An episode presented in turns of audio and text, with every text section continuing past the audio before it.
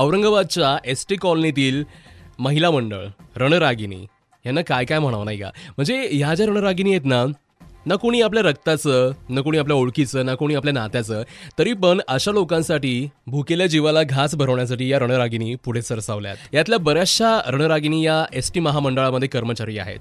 So या ज्या महिला आहेत ना आपल्या कॉलनीमध्ये एस टी कॉलनीमध्ये गरजवंतांसाठी पोळ्या बनवण्याचं काम करतात मग कोणी पीठ मळतंय कोणी अ, चूल पेटवतंय कोणी पोळ्या लाटतंय तर कोणी पोळ्या भाजतंय. अशा प्रकारे रोज दोनशेहून अधिक पोळ्या ह्या ज्या महिला आहेत त्या गरजू लोकांपर्यंत पोहोचवत आहेत म्हणजे या लॉकडाऊनमुळे ना सगळ्या ठिकाणी बंद आहे आणि बऱ्याच लोकांची अशामुळे उपासमार होती आहे बऱ्याच लोकांना खायला काही मिळत नाही आहे आणि म्हणूनच जी लोक उपाशी झोपतात त्यांनी उपाशी झोपू नये यासाठी या महिला ही मेहनत घेत आहेत. आणि यांच्यापर्यंत ह्या अशा गरजवंतांपर्यंत दोनशेहून अधिक पोळ्या रोज पोहोचवण्याचं काम करतायत. सो याच रणरागिणींशी आज आपण बोलणार आहोत. अलका कर्णिक आपल्यासोबत असणार आहेत. ज्या स्वतः एस टीमध्ये महिला कर्मचारी आहेत. त्यांच्याशी मी बोलणार आहे अगदी थोड्या वेळामध्ये. उससे पहले आपको बताना चाहूंगा मैं.